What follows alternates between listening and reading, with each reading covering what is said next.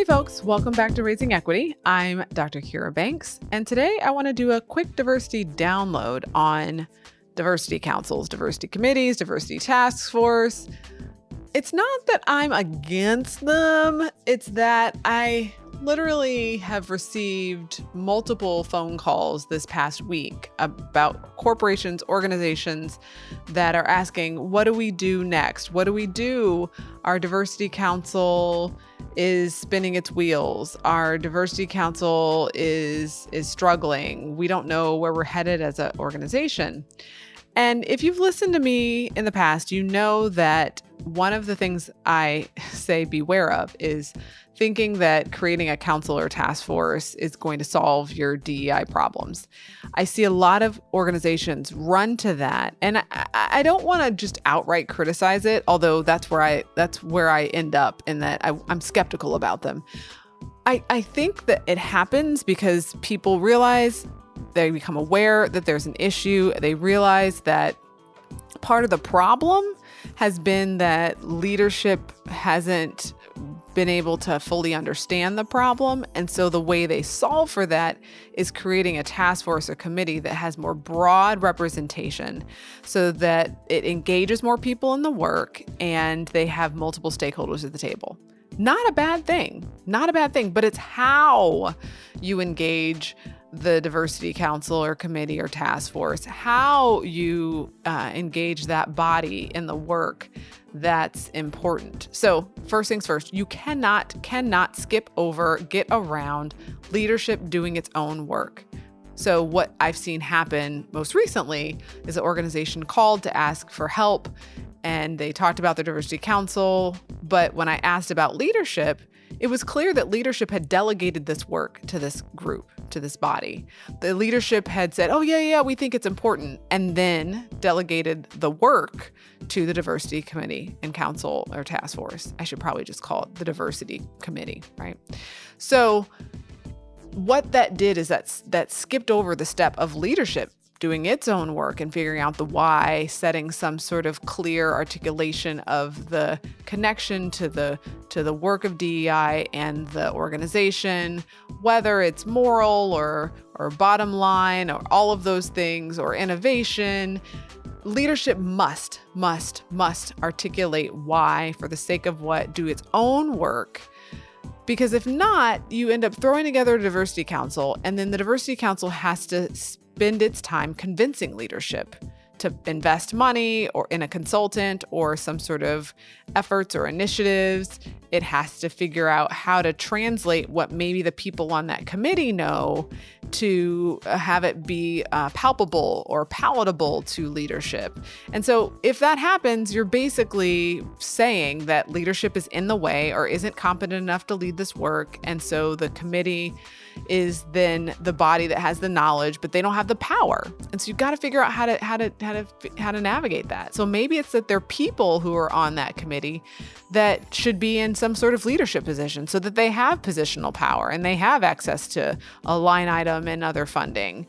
Um, maybe it's telling you that you need to to think about how to train people who are in leadership positions so that when they get to that position, they have already integrated DEI into their work and it's not just a, a, a standalone, a siloed topic that is only something that someone who has that title or is on this task force does or knows.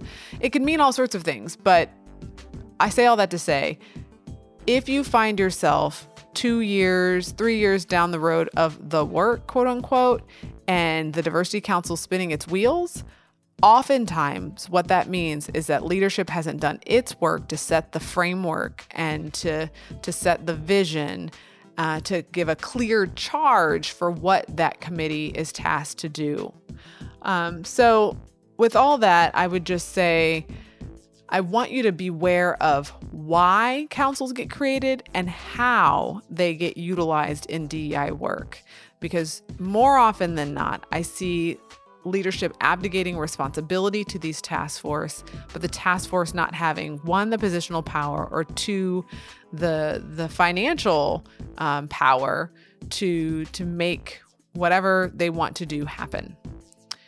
The last thing I'll say with the diversity councils is it's extremely important for for everyone to have ownership of the work. And I have this is similar to the one about leadership abdicating responsibility.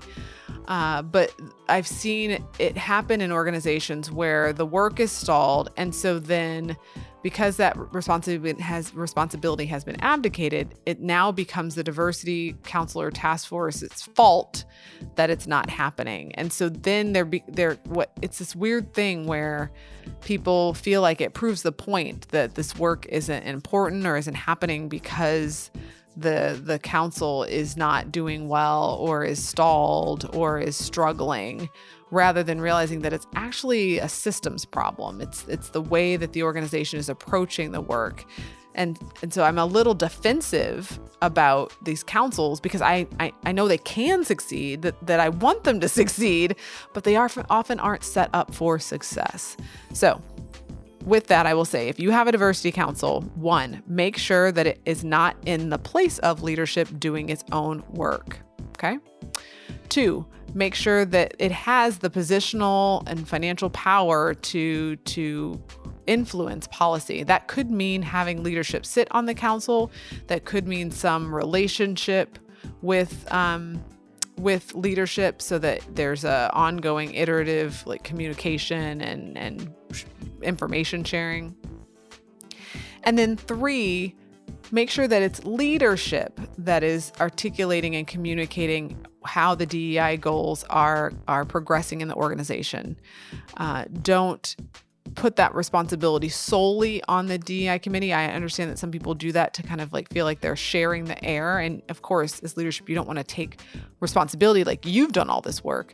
But again, it's it in a way protects that that that committee if the communication is either a both and happening from leadership in partnership with the committee or happening from leadership with um, with clear kind of pointing at the, the the committee as the work that they're doing, but also sharing what what work the leadership team is doing, right? So that it's one among many things that are happening in the organization the reason I say that is I don't want that committee to become the the place where all blame gets laid when things don't go well because that's not the body that should be responsible for this work. It can be a body that is helpful and facilitating of this work.